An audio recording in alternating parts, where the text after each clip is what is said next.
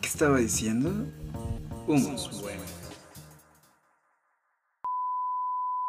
You are now about to witness the strength of street knowledge.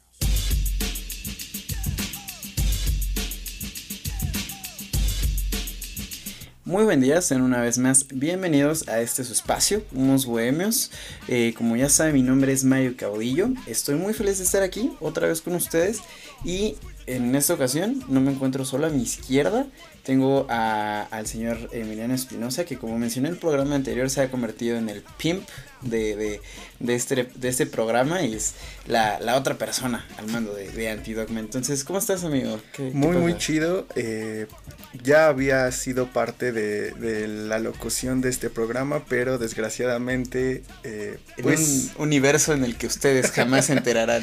sí, no, y, y qué bueno porque siento que el resultado fue mejor.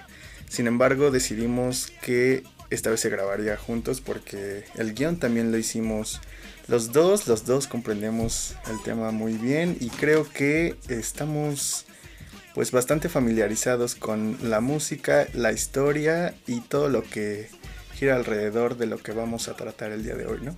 Así es, y para esto, pues vamos a mencionarles un poquito de qué pedo.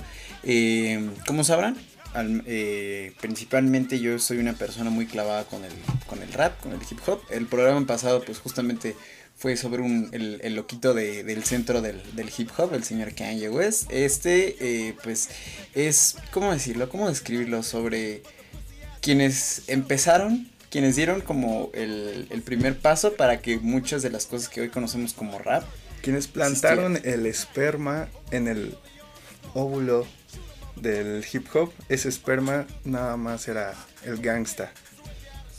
Ok, qué chistosa analogía, pero. sí, puede- ajá, justamente. De hecho, vamos a ver que la historia de NWA, que es el de lo que vamos a hablar el día de hoy, de Niggas with Attitude, es Sí. eh, una historia realmente efímera, pero que sentó las bases para lo que hoy conocemos como rap y les agradecemos muchísimo. Así que, pues para no tardarnos tanto, vamos a ir empezando, pero no sin antes entrar a una pequeña pausa comercial de nuestros patrocinadores. Así que adelante. Niña rica, che. Mi pequeña Ana Pau, con más de 500 frases en Spanglish porque Mexico is the shit.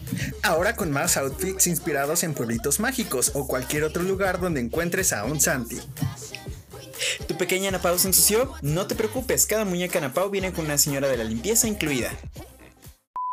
Pileta climatizada. Pileta climatizada se vende por separado.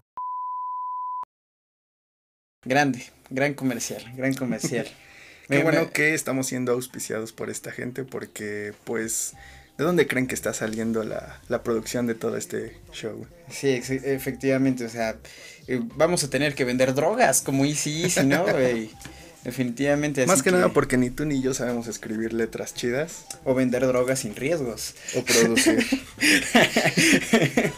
Entonces, pues sí, pues vamos a darle átomos. Eh, me gustaría empezar con, eh, pues, los integrantes, ¿no? ¿Quiénes forman NWA Niggas with Attitude? Si usted ha visto la película Straight Outta Compton, este, sabrá entonces, pues, un poquillo, ¿no? De, de, de lo que, de lo que pasó con todo esto. Pero NWA básicamente estuvo conformado por MC Ren, eh, DJ Yella, ajá. Dr. Dre, Ice Cube e AC. Ok. De los cuales eh, los cinco son realmente los, eh, los importantes, pero pues sabemos que tres son los que bien podrían eh, representar en WA Sí. realmente. O sea, hay dos que pues sí son parte de, pero no, no son tan indispensables, sí son importantes, pero pues bueno, ya irán viendo de qué se trata este show. Así es. Y pues nada, eh, para empezar, a mí me gustaría abrir con el primer, el integrante para mí, creo más importante, que es Ice Cube. Eh, ¿Por qué Ice Cube? Porque realmente él fue el que escribió las letras mm, más icónicas, más pesadas y más chingonas de NWA. Para que, eh, nada más para que se haga una idea, él escribió Fuck the Police, él escribió Straight Outta Compton también. Y eh, Express Yourself. no, no conozco eh, tantas canciones de... Ah, Chinchek. Chinchek también la hizo. Porque es, Hello importante mencionar que eh, la discografía pues no es muy variada de estos güeyes. O sea, tienen dos álbumes de los cuales uno es el que verdaderamente importa y de ese álbum no todas las canciones son tan buenas. Appetite for Destruction. Ya me acordé, también está muy buena. Ok. Y, y, pues de esas canciones buenas pues la mayoría sí son de la mano de, de Ice Cube. De Ice Cube. Y, eh, ¿cómo decirlo? Ice Cube, eh, para escribir esas letras, eh, se soltó, se dejó ir. Él intentó describir lo que veía a diario en las calles de, de su barrio. Eh, como dato curioso, eh, Ice Cube, bueno, todo, realmente todos los perso- personajes que conformaban NWA eh, nacieron y crecieron en, en Compton. Menos Ice Cube, que sí es de California, de hecho sí vivía en una zona aledaña a Compton, que es South Central, de hecho él era de South Central, pero convivía pues con el mismo problema que Compton, ¿no? Que incluso con la mafia Crenshaw, que de hecho em, la mafia Crenshaw por ese tiempo en California hubo un problema muy grande con los Bloods y los Crips, que ya llegaremos a eso cuando lleguemos al, tema de Such Knight, pero este, por ese entonces había algo llamado la mafia Crenshaw. Y dentro de la mafia Crenshaw había un integrante a que conocían como Easy. Exacto. Quien es, pues, yo diría el tercer miembro más importante de, de NWA. Es al principio el del Baro, después el de la rola que lanzó a NWA a hacer algo un poco más comercial, porque fue la rola que, que hizo que salieran en la radio, que hizo que la escuchara más gente, que es Boys in the Hood. Boys in the Hood. Y después quien le diera todavía más eh, de qué hablar al grupo por su muerte, por su vida, por todo este aura de, no de misterios, sino de eh, criminalidad, algo que pues mucha gente solamente conoce que es la música, pero realmente sin todo este ambiente no sería eh, el tipo de música que es. Así es, eh, por así decirlo, Cube era, si, si ponemos a NWA como una película, Sí. Cube básicamente es el guionista de Sí. la película. Doctor Dre era más bien como el, ah, yo diría director, más que productor, por- Sí, eh, porque funciona sí. diferente en las películas. Y ACA era el ah, protagonista. Ok. De esa forma se- siento más o menos que era como la dinámica que, la, que, que seguía en W porque eh, la gente po- cuando nació en W a quien le ponían más atención era Easy. Sí.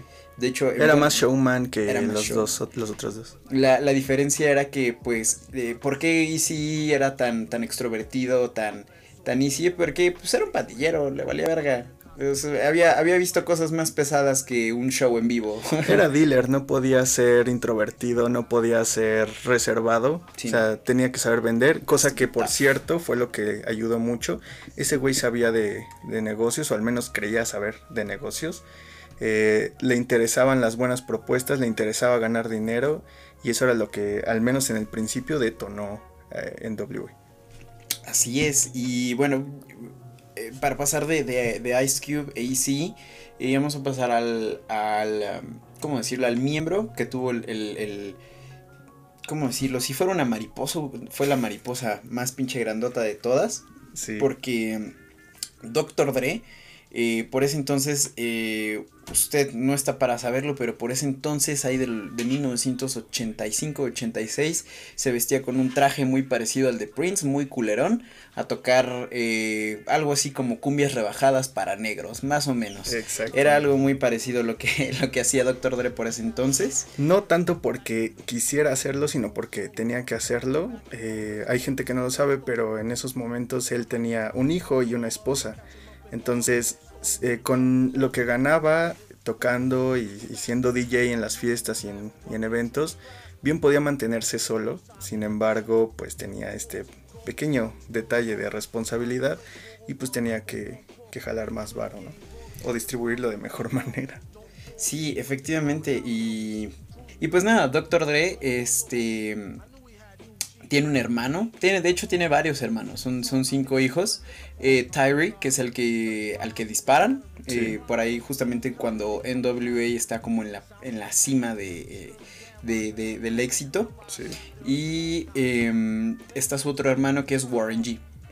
Warren G entraría al rap un poquito después. Eso ah, llegaremos a Warren G casi, ya casi al final del podcast. Pero em, no hay mucho que decir de Dr. Dre por ese entonces. eh, era más bien, era alguien más que se dedicaba a mezclar. Al, el, como usted sabrá, el hip hop está compuesto de, de cuatro elementos: el disc joking, breakdance, hip hop y graffiti. Eh, perdón, hip hop, rap y graffiti. Entonces, de eso está compuesto el, el- el hip hop en sí. Entonces, él se dedicaba a hacer disc joking como tal no, no era un productor de música, él se dedicaba pues sí a, jugar con los discos y a jugar con la música pues. Cosa que parece muy sencillo, pero realmente tiene su mérito. En una de las secuencias que abren Straight Outta Compton, precisamente se ve a, a Dr. Dre lleno Escuchando de, Funkadelic. Sí, un montón de, de discos de, de vinilo que pues son muy importantes para lo que él después sería, que ya sería convertirse en productor. Justo de hecho, este estilo del Funkadelic, ¿cómo, cómo lo describiríamos? Eh, en la película de Straight Outta Compton, esa canción con la que empieza eh, em, Dre escuchando en los audífonos, que es, eh, no recuerdo el nombre del grupo, pero es género Funkadelic. Esos, em, ¿cómo decirlo? Lo que hacen con, con, con el, em, el sintetizador. Lo que hacen con el sintetizador, ya sabes, como estas, eh, como esas notas y específicamente es- es- esos tonos, es lo que marcan al Funkadelic y posteriormente nace dentro del género gangsta rap, gracias a, a Dr. Dre, el New Funkadelic, güey. Si, si alguna vez han escuchado como estos sintetizadores que, que, los escuchan y suena inmediatamente a, a rap, vienen de eso, son producto de, de hecho de Dr. Dre y del de la influencia que él tuvo en el Funkadelic. Ahora, hay algo bien importante. eh, lo que este güey estaba haciendo era combinar música antigua, bueno, para ese momento antigua, que eran los años 60, eh, con música actual, que eran los años 80. Eh, esto para mucha gente pues era extraño, era raro y era nuevo, pero sonaba bien y los hacía bailar y eso era lo que importaba realmente. Si a eso le agregas letras sobre cuánto varo tienes en tu cuenta o cuántos carros y morras, eh, se- sale un resultado muy extravagante y que mucha gente no podía imaginarse eh, escuchándola en, en la radio. O sea, tú no ponías a Toñito Esquinca y salía NWA. O sea, era inimaginable. Salía menudo, no sé qué puta madre escuchar a la gente. no era comercial, no era mainstream, exacto. Entonces, Maná. sin embargo, sin embargo, había un nicho, había gente que le gustaba y que se sentía identificada con este tipo de música y eso era algo que eh, mucha gente no entendía y que Dr. Dre sí. Sí, justamente. Y otra persona que entendió que había gente que escuchaba eh, esta música eh, fue Jerry Heller. Jerry Heller eh, era un productor de música, era, más cercano a, las disqueras. Eh, ya conocía el negocio de vender música, más que de la música, de vender música. Em, por ese entonces Easy andaba buscando personas que pudieran este, financiar Representar, el sí. no solamente representar, sino también la financiación de, mandar a hacer los discos, pero sí justamente la representación porque Easy no sabía un, un carajo respecto al, al a ese mundo y pues por, por qué, Aspectos legales, aspectos sí, legales, y aparte contratos, ¿no? Saber que Exacto. ese justamente fue el problema. El, el problema eh, vendría después, pero Jerry Heller eh, se asociaría con Easy para formar la disquera para poder distribuir los álbumes de NWA, que sería Ruthless. Ahora, es bien importante mencionar esto, que resaltar el hecho de que se asociaría con ECE y no con NWA. Porque, pues la verdad es que era casi con el único con quien hablaba, con quien se entendía, eh, el único que más o menos sabía cómo estaba funcionando el negocio, a tal punto de que Ice Cube, cosa que ya mencionaremos adelante, eh, sale de, de NWA por este aspecto, porque él no solo no entiende los contratos, sino que aunque los entendiera, nadie está pensando en él por más que él aporte a, a la música de NWA.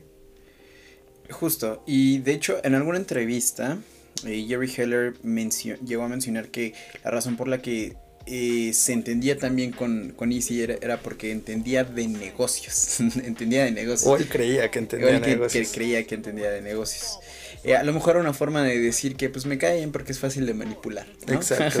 Y ahí es donde entramos al aspecto de eh, el síndrome del wherever. Que Síndrome si de usted no conoce el síndrome de wherever, aquí se lo explicamos. En el lejano 2000, 2015, ¿no? Más o yo menos. creo que sí. eh, quien usted disfrutaba ver en YouTube cuando estaba morrillo e iba a la secundaria con su refresco en bolsa, eh, normalmente era uno de tres. O, Las manos llenas de chetos. Exacto. Chetos de tianguis. o Wherever Tomorrow, o Kaeli, o Yuya. Yuya. Entonces, pues normalmente si tenías, eh, no sé, un poquito más de decencia, veías a los segundos dos, a Kaeli o a Yuya. Pero si te valía gorro, pues Si eras un a- chico chévere, si eras un chico chévere, era veías, llegabas a ver los videoblogs de, de- de- del wherever. Y, y los medioblogs. Yo, yo siempre he dicho que lo más chingón, lo, lo más chingón del wherever Tomorrow Crew fue el Chris, güey. Fue el Chris nada más, güey. El Chris y Fede Lobo son lo único rescatable de ese pinche crew. Bueno, pero eh, regresando al Mira, tema. como quiera ninguno de ellos supo leer. La cosa es que, pues como sabemos, la historia acabó en que se los ensartó un carnal llamado Talán. Y pues más o menos eso pasó. El Talán de esta historia es Jerry Heller. Ajá. Eh, básicamente le- les, apli- eh, les aplicó una, el- una talanada. que y es, no sé qué estoy firmando, no sé qué pero estoy quiero firmando, varo. Pero quiero varo, efectivamente. Les, le ganó un poquito la ambición. Bueno, no le ganó un poquito, le ganó la ambición a, a, a Easy. Y eh, fue, es cuando decide eh, firmar eh, un contrato sin saber qué chingado está firmando. Igualmente, varios miembros de NWA, más que eh, firmar por gusto, son presionados para firmar. Por ejemplo, en el caso de Dr. Dre, Ice Cube ni siquiera alcanzó a ver un contrato. Él, en cuanto él empezó a olerle mal como el pedo, de que no veía fluir el bar a pesar de que ya llevaban varios shows. Ya lleva- de hecho, estaban de gira. Eh, Fue cuando estaban de gira, no veía a Varo. Y, y- nada, Ice Cube decide salirse, no firma nada. eh, pero logran eh, quedarse Dr. Dre, MC Ren y DJ Yella. Por ese entonces Ruthless no nada más ya tenía NWA después de que sale Ice Cube, sino que intentan fichar a Rom DMC. De hecho, por un ratito está Rom DMC y otros raperillos que después eh, emigrarían a, Dead Row Records. Entonces, después de, de aplicarles la de Talán, suceden eh, más o menos en este orden, no necesariamente, pero ocurre lo siguiente. Lo primero es que Ice Cube sale a, a Priority. Sí. En un momento en el que si bien no se llevaban mal, tampoco se sentían cómodos sabiendo de entre ellos. O sea, al final del día uno de tus de los miembros más importantes de tu grupo se va, que es quien escribe las, las Sí. Y, y además se va a que lo produzcan pues nada más y nada menos que Public Enemy. Public que Enemy, pues no es como que fuera, eh, no sé, el güey que tiene una computadora y, y hace eso en un programa que Lo- es cargo no es gratuito. como si nosotros los produjéramos. Exacto, no o sea, es como si nosotros los produjéramos. Estamos hablando de Public Enemy nada más. Eh, saca su primer álbum que es America's Most America's Wanted, Most Wanted. que no contenía, eh, según entiendo, ningún diss track. Simplemente era música que él tenía en mente y que no había podido sacar con NWA. Eh, pero poco a poco empieza la tensión, que es cuando, pues, Se apertura la, la, la temporada de Diss. exacto. Eh, es, eh, si no sabe usted lo que es un diss, son estas canciones en donde se tiran eh, o se, se echan mierda entre raperos. Y por lo general ahí quedaba hasta que pues murió Tupac y Biggie. Pero esa es otra historia. Entonces, lo que pasa es que tras el éxito que tiene su primer álbum de, de, de Ice Cube, que por cierto llega a los primeros lugares de Billboard, algo que no había pasado con NWA. Por ese entonces, este Ice Cube eh, no recibe su pago, por cierto, de ese primer álbum. Y hay una historia que, bueno, una anécdota que sale en la película de Straight Outta Compton, que sí fue real. Este, cuando él va a exigir su varo en, en- en Priority Records, le dicen, no, pues no se puede, no hay tortillas. Entonces, eh, este vato regresa con dos, este, con dos pandilleros eh, de, creo que eran de South Central, porque ese güey siempre ha sido de South Central. Se lleva dos, se lleva dos pandilleros de, de, de South Central del grupo que estaba formando por ese entonces, de The Lynch Mob que em, son, si usted no lo sabe, hay ciertas como familias o este, disqueras que se generan dentro de, dentro de este, ciertos sellos discográficos. Así pasa con Rockefeller Records, que es de Def Jam Records en realidad, y, y así, no sé, Ruthless, que quién sabe con quién por verga estaba Ruthless, pero es un ejemplo nada más. La cosa es que llega con dos carnales con, con un bat y se ponen a madrear la oficina de, de, de uno de los güeyes de Priority Records, no tengo idea quién, pero la madrean y... Incluyendo y- sus discos de- Incluyendo sus discos de platino, güey. Sí. O sea, y, y con una frase que pues la verdad es muy memorable de pues al final del día estos discos son míos porque el trabajo es mío. Me los voy a llevar. Me los voy a llevar. Ajá, yo puedo hacerle lo que yo quiera.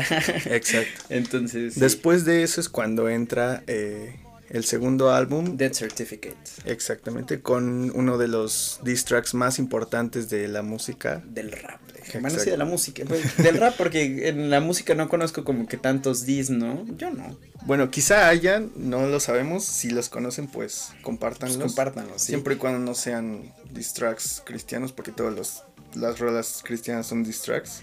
Nada más que hacia. Hacia el diablo. Ah, exacto. Eh, que es No Vaseline. Ajá, No Vaseline, que si te soy honesto, es mi dis favorito, güey. Eh, no Vaseline es mi dis favorito de, de toda la vida. Siento que Hit 'em Up es muy agresiva, la de Tupac, la que le hace a Biggie, pero No Vaseline me parece perfecta, güey. Muy balanceada, es muy cómica. No. Vaseline en sí es muy cómica. Y rescato nada más una, una pequeña barra de, de, de esa canción. El pene de, de MC Ren huele al culo de Easy. Que por cierto, eh, en este mismo diss track no. O sea, sí se refiere sobre todo a Eazy-E y a Jerry, pero no a, a Dr. Dre. No tenía problemas con él. no, aunque de hecho la, la voz que suena al inicio de este eh, Here's what I think about you. Ajá, lo así como empieza la canción, esa es la voz de, de Dr. Dre en una entrevista, me parece. Pero realmente, si bien menciona a Dre, porque dice fuck, eh, Dre, eh, Jerry y todos ellos, eh, realmente la- el, el pedo va directo contra Jerry Heller y, y, este, AC. y AC. De hecho, en algún momento le dijeron a. Acusaron a, a Ice Cube de. Este. Antisemita, güey. Por. Por, por hacer una canción tirándole a un güey que es judío. Exacto. Pero no, cero que ver. Después eh, ocurre algo bien importante que es la entrada de pues este güey que por favor recuerden su nombre porque va a ser muy importante. Eh, Shug, que no te manipule un blanco, mejor un negro, Night. Sí. Eh, mismo que se presenta, al menos en la película y quiero creer que en la vida real también, como el güey más inocente, el angelito más puro, eh, con Dr. Dre. Que es, eh, tienes problemas con tus contratos, todo está bien, no los están manipulando, no te preocupes, mi gente los va a revisar eh, para asegurarse de que estén cumpliendo con lo que deben, de que les paguen lo que tienen que pagarles. Este, déjamelo todo a mí, yo te voy a representar en ese sentido, ¿no? Sí, y de, hecho, la forma en la que se acerca Such Knight a ese círculo de, de NWA y en general de raperos es siendo guardaespaldas. Exacto. Él empieza, si mal no recuerdo, siendo guardaespaldas de Ron DMC. Y este. De un club, al principio era de un club nada más, ¿no? Ajá, me parece que sí. Y después ya... de, de raperos. Sí. Y eh, como es un güey muy tough, muy gangsta, eh, pues le empiezan a confiar más cosas, ¿no?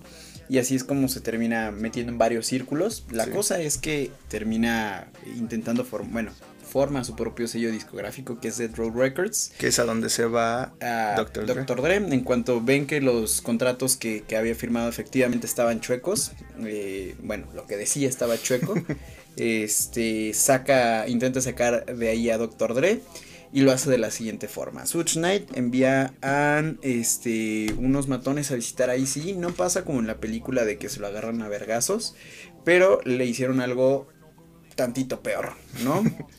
le dijeron, básicamente, sabemos dónde vive tu mamá. Sí. Ya.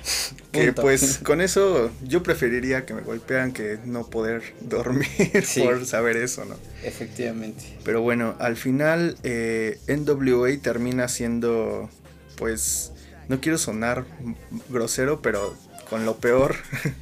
O sea, Con lo menos importante de se- se que fue- había en se- exactamente, se fue lo más talento. importante. Se fue eh, quien te escribe las letras y se fue quien te produce instrumentalmente. Y nada más quedó DJ Yela que... que pues es DJ Yela. Estaba haciendo un pequeño análisis ahorita y siento yo que las canciones de NWA, además de, bueno, las primeras canciones de NWA, adem- además de que son porque eh, Dr. Dre por ese tiempo es primerizo, siendo eh, productor, yo se lo atribuyo también a que ahí también estaba Yela. Y, y Yela no era muy buena, la, la neta.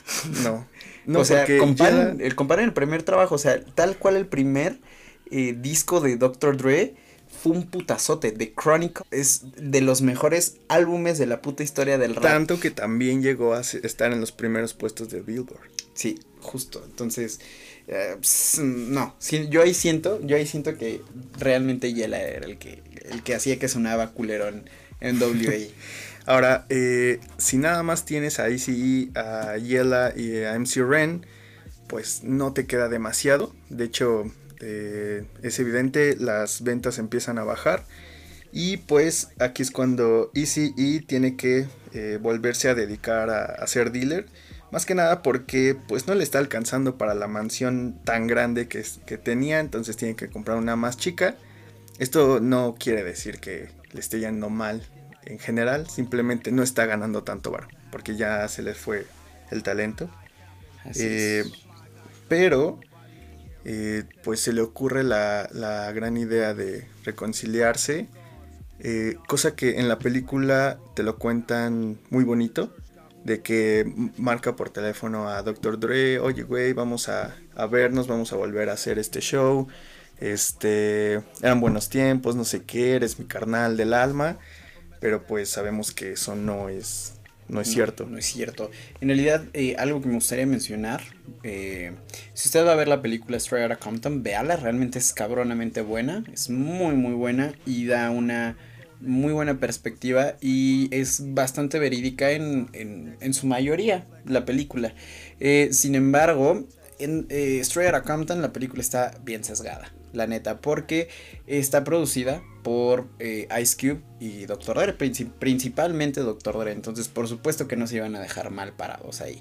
Y de hecho el, el- el- el sujeto que hace de Ice Cube en la película es el propio hijo de Ice Cube, güey, entonces, no mames, entonces, eh, ¿qué pasó en la realidad? Lo que pasó fue que Dr. Dre se termina peleando con Easy mal, mal pedo. Eh, de hecho, no, no le sacó un solo dis. Ahí sí, sacó dos. le sacó dos. Y este, que de, de- en realidad sí fueron bastante más vergas que los que sacó Easy. Pero mm, la, la pelea ya estaba terminada. Dr. Dre y Dead Row Records habían ganado. Ruthless prácticamente estaba ahí en la quiebra, igual que Easy. Y eh, por ese entonces eh, Easy se contagia de SIDA. No Eh, sabemos en qué momento, eh, no, sabemos, con quién. Con, con quién y pues parece ser que él tampoco supo. Exacto. Entonces, este, Easy muere, eh, pobre, va casi pobre en, en realidad, este, y al mismo tiempo... Y con las ganas de volver a reunir a NWA. Y con las ganas, pero lo que pasó en la realidad fue que en, en la película sale, como me habías dicho antes de entrar a micrófono, que me habías dicho que sale justamente un- una secuencia en donde lo van a visitar al hospital. y- Exacto. Y, y yo te dije, eso no pasó. En la realidad, eso no pasó. Realmente, de, cuando murió Easy, la única persona que fue al funeral fue DJ Yella. Fue únicamente DJ Yella. Y lo que sí fue cierto fue que habló con Ice Cube, sí se, sí se encontró con Ice Cube en un club para decirle, pues, hay que hacer esto y Ice Cube, pues, accedió. Eh, pero al final cuando muere, y, y sí, mm, nadie, nadie da un peso por él. Al final y... eh, pues de cierta forma es triste, ¿no? Es, es un poquito eh, trágica la, la, la caída de Easy, muy de Ozymandias, güey. Le ganó, le ganó la, la ambición. Exacto. Y, Y bueno, eh, por otro lado, Dr. Dre se da cuenta de que en Death Row, pues las cosas tampoco están siendo tan diferentes como con Ruthless. Se da cuenta de que Suge Knight está siendo muy manipulador, de que se está quedando con mucho varo. eh, de más que, eso, güey, es un puto pandillero. Exacto, de que está pues literalmente organizando peleas de perros adentro de la disquera, de que está trayendo gente de, de la costa este Mm, sí, para, para para combatir a los Crips, porque. Switch Knight era un Blood. eh, los amenaza ahí adentro, todos los días eh, están oliendo alcohol, a, a marihuana, o sea, realmente no están produciendo, no están trabajando, solo porque tienen mucho varo, pues O sea, son- realmente... son, yo, pero malos. sí. malos. Entonces, eh, Dr. Dre con dos talentos pendientes, uno siendo Snoop Dogg y el otro Tupac, Tupac.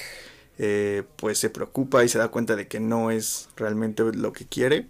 Entonces, pues sale y, y confronta a Suge Knight y le dice simplemente que él va a hacer su, su carrera Su solo, eh, su varo, sus reglas, eh, sus decisiones. Con él se lleva a, a- Snoop Dogg y un poquito tiempo después de que sale eh, Dre, matan a Tupac. Exacto. Entonces, eh, sí, ya llegamos prácticamente hasta 1995, si me Sí, recuerdo. Entonces, eh, por ese entonces, ahí podemos decir que, de hecho, ya había terminado la historia de NWA. Ya para 1991 se desintegra NWA y eh, por ese entonces... ¿Qué podemos rescatar de, de- lo que quedó con NWA? Pues únicamente a Ice Cube y a, y Dr. Dre, que son los únicos relevantes que podríamos decir. MC Ren sí, hizo, sí siguió haciendo rap, pero no le fue tan bien. En la actualidad sigue haciendo muy esporádicamente música, pero no, no tiene el mismo alcance que tendría Cube o, o Dr. Dre. Entonces, eh, por ese entonces, eh, Ice Cube escribe el guion de una película que si mal no recuerdo es Friday, ¿no? No, no, antes de Friday, eh, él hace Boys in the Hood, Ajá. justamente. Sí. Una película llamada Boys in the Hood que le termina yendo muy bien y él actúa dentro de ella. Eh, después de eso escribe Friday, que es una...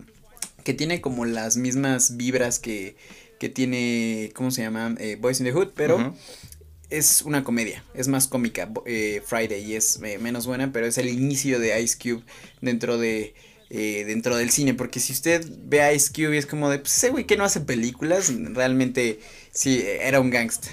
Es, lo mismo que, pasó, bueno, muy similar con Ringo Starr. O sea, hay mucha gente que conoce a Ringo Starr porque sale de cavernícola o En- haciendo sí, sí, sí. voces de, en, para películas animadas, pero pues no, ese güey es el baterista de los Beatles. De los Beatles, Algo sí. así es con Ice Cube. Justo, O sea, justo. mucha gente lo ubica porque pues sale en películas de Disney. eh, o sea, entiéndase el contraste entre ser pandillero de Compton y eh, pues salir en películas de Disney. Pero pues no, realmente pues, simplemente hay que, pues hay que comer. O sea, ya terminó en WA, pero pues, pues tienes que seguir pagando las cuentas. Efectivamente, y, nada, este, como un pequeño dato curioso, eh, de, en la filmación de Straight Outta Compton, Such Knight, de hecho, llegó a la filmación de, de Straight Outta Compton porque eh, se enteró que iban a grabar un personaje eh, basado en él, sin su autorización. Llegó muy emputado el señor en su camioneta, atropelló a alguien y lo mató. Entonces, se... eh, Para él- que vea usted la fineza de persona, La que, que era Suge Knight aún. ¿Qué en- es? ¿Qué es? Bueno, sí, ¿qué que es? es Such Knight. Y de hecho, la historia de Such Knight y Dead Row Records y todo este, todo lo que pasó eh, en Dead Row Records es grande. De hecho, es, eh, me gustaría hacer un, un podcast, un algo sobre Dead Row Records, porque no solamente son un pilar del rap igual que en WA, pero, eh, sino que son uno, una de las épocas más tan- tanto oscuras como luminosos de- del rap. Luminosas en el sentido de que tuvimos muy buenas cosas. Luminosas al ojo público. Lum- eh, a los oídos. Ah, a bueno, los sí, oídos. a los oídos públicos. a, a- a los oídos. Pero eh, muy mala para, la- para los raperos que estuvieron involucrados. Exacto. Ahora, eh, también es importante mencionar que, bueno, ¿qué pasó después de Dead Row? Cuando Dr. Dre hace su, su carrera al solo, crea Aftermath. Y, y pues de ahí sale, pues, Eminem. también Eminem. 50 Entonces, también. eh, también continúa este legado que inició NWA del gangsta rap, simplemente con otros artistas, con otra visión, porque al final del día, eh, por más gangsta rap que quieras hacer, si tú no vives, eh, empezando por el, el racismo, que es un, un pilar muy importante de hacer gangsta rap, eh, pues no puedes escribir lo mismo. Entonces, las letras son distintas, el, el género evoluciona, también estamos hablando de que no es el único subgénero de, de hip hop que hay en el momento. Eh, o sea, No, o sea- paralelo hay, están, no sé, los Beastie Boys. Los Beastie Boys, eh, a inicios de los 2000 empiezan los Black Eyed Peas, güey, que son también rap. No, y antes incluso estaba... 90s, Eh, MC Hammer, güey, o sea, antes de, antes incluso de, de, de NWA, unos añitos antes, eh, había sido MC Hammer, güey. que y, casi MC Hammer, justo, pero- y casi justo después eh, sale el Wu-Tang Clan. Ajá, de- ah, justo, ya, gracias por llegar a ese punto. ¿Qué pusieron estos caballeros de NWA sobre la mesa para que tengamos el rap que tenemos hoy en día? Eh, siento yo que la aportación más grande que se ha hecho en el rap es el mismo gangsta rap. Cre- creo que todo el mundo cuando hablamos de rap o se escuchan rap asocian directamente, quizás no a NWA, pero sí como la imagen de un, de un güey El acá estereotipo, duro, ¿no? ajá, de Sí. un, un La- güey, la gorra. ajá, la gorra, el pantalón tumbado, cosillas así. el jersey de, de béisbol. O de básquetbol, ajá, Ajá. cosillas así. Entonces, cuando todo eso va orientado a lo que dejó plantado NWA por su buena época. De hecho, NWA, eh, nada más para que se hagan una idea, MC Hammer, que asco MC Hammer otra vez, en los ochentas usaba ropa muy parecida a la de Prince, muy, muy, alguna vez ha, alguna vez he escuchado de estos güeyes que decían, lo comía, ¿te acuerdas de lo comía con sus pinches. Hombrerotas así? Así se vestía MC Que Hammer. no es ridículo. que le estemos tirando caca a Prince. O sea, Ah, no, todos Prince queremos no. mucho a Prince. Máximo respeto a Prince, pero que chinga su madre MC Hammer. La onda Sí. es que eso era el rap por entonces. Sí. Fue con NWA que llegó todo este estilo de parecer eh, rudo. O rudo pa- para el estándar de. Bueno, no el estándar, sino para. Eh, esta línea muy cercana a lo que es gangsta, ¿no? Entonces. Y eh, con eso las letras también eh, duras, eh, la música que irónicamente sale de algo muy suave, como Sí. es el Funkadelic. Funkadelic, sí. eh, de, de Del la- soul. Exacto, de combinación de, de música entre actual y, y antigua, como habíamos dicho, pero con letras que contrastan y que eso hace un género muy, no sé, muy disfrutable. A mí me gusta mucho. Así es, y sin, no diría que sin NWA no hubiéramos tenido Wu-Tang Clan. Yo soy de la idea que a lo mejor si hubiese habido Wu-Tang Clan, hubo un, seguramente una, una influencia ahí grande. eh, pero posterior a que acaba NWA, el mundo, eh, para el mundo nace Wu-Tang Clan. Posterior a, yo creo que de 1992 hasta verga, es que no sé, por ahí del 2007 es como la época más cabrona del rap en donde tenemos las mejores joyas, pero específicamente en los 90s. Los 90s pasaron muchas, muchas, muchas cosas, nace el Wu-Tang, empieza Tupac, este Notorious, eh, también eh, empieza un joven Jay-Z, güey, que Queramos hecho- o no, está. Snoop Dogg. Está Snoop Dogg, está eh, The Dog Pound, está Warren G, eh, están los Afro Puffs, están un chingo de gente. Y, y todo esto gracias a que NWA sienta las bases. Dr. Dre se pasa al lado un poquito más, no solamente de rapero y productor, sino también a lo corporativo. Entonces también mucho de- de los raperos que tenemos hoy en día se los debemos a que Dr. Dre estuvo alguna vez en algo llamado NWA. Porque seguramente de no haber sido por eso el cabrón se hubiera... eh, hubiera sido un güey muy X en Compton, güey, mezclando música hasta el final de sus putos días, güey. Y por otra parte, quién sabe qué hubiera sido de Ice Cube. Yo te estaba diciendo que a lo mejor hubiera hecho este guiones para películas, porque pues parece que siempre fue su tirada. Eh, de MC Ren, quién sabe. De DJ Yela, pues a lo mejor ahí andaría igual como moviéndole a los discos, güey. O a lo que sí terminó este dedicándose, que es al. Ah, sí, al a porno. hacer, ajá, sí, DJ Yela después de eso hizo una, en- una, se dedicó a hacer porno, no a él estar dentro de las pornos, sino a producir Exacto. películas porno. Muy chistoso él. Y, Y pues, sí, pues sí hubiera sido muerto. como, ajá, que es Hubiera- algo que decíamos antes de prender el micrófono. Y si hubiera muerto en cualquier, el, el multiverso en el que usted se imagine, y si murió en los noventas, por pandillero a lo mejor, o por sida, o le caía a lo mejor en un tractor en el universo 626, pero algo le iba a pasar a ese señor. Entonces, eh, pues ustedes acaban de, de escuchar la historia sobre uno de los grupos más importantes del hip hop. Más peligrosos, alguna vez hicieron llamar el, el grupo más peligroso del mundo. Sí. Ajá. Eh, NWA, por favor, si no han visto Straight Outta Compton, eh, vayan a verla terminando este podcast. Y como mera recomendación bonus, vean The Defiant Ones, que habla más específicamente sobre Dr. Dre y pues sí, su, su infancia, cómo entra el- a, a este rollo de NWA y ya temas más contemporáneos como la, la, la compra y venta de, de beats a Apple. Eh, no sé, temas que muy seguramente en un futuro vamos a, a estar tocando. Estar tocando, sí. Eh, y pues bueno, la moraleja de, de todo esto es no confíen. No confío en judíos. y bueno, con eso cerramos el episodio de hoy. Sí. Eh, pues muchas gracias Muchas a gracias. los patrocinadores de este de esta emisión. Ajá, así a es. quien le damos el lugar para el espacio publicitario. El espacio publicitario y eh, también me, me- nos despedimos también recordándoles nuestro nombre. Mi nombre es Mario Caudillo. Yo soy Emiliano Espinosa.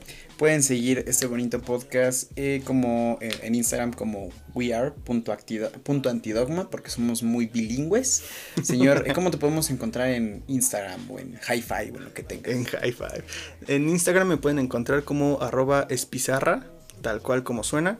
Y yo voy a ser el encargado de darle literal imagen a estos episodios. Entonces, eh, todo lo que vean, Denos dinero. todo lo que vean en, en esa cuenta también va a ser eh, relacionado con, con este programa. Y pues, eh, en esta vez como, como voz y como guion. Así es. Y eh, bueno, a mí me pueden seguir como arroba pancho.pistolas26 en Instagram, en Twitter como arroba caudillo mamador. Y eh, no me sigan en la calle, por Muy bien. Nada, eso sería todo. Muchas gracias por acompañarnos en esta emisión. Escuche rap. Creo que es lo que la, mi única conclusión de Adebis que dejaría. De, dele un chancecito. La verdad No está se muy va a arrepentir. No se va a arrepentir. Espero que eh, toda esta historia la, la haya dicho como. Wow, ¿a poco todo eso viene de esos cabrones? Entonces, pásela bien, disfrute, disfrute la música y nos vemos en la siguiente emisión, que va a ser de aún no sé qué, pero pues ya veremos. Por lo mientras. Ya veremos, dijo el ciego. Ah, déjenos sus comentarios en, en Instagram, donde guste. Mándenos hate, eh, si les gustó, Dinero. si no les gustó, dinero sobre todo. Y bueno, hasta, luego y cuídense. Bye.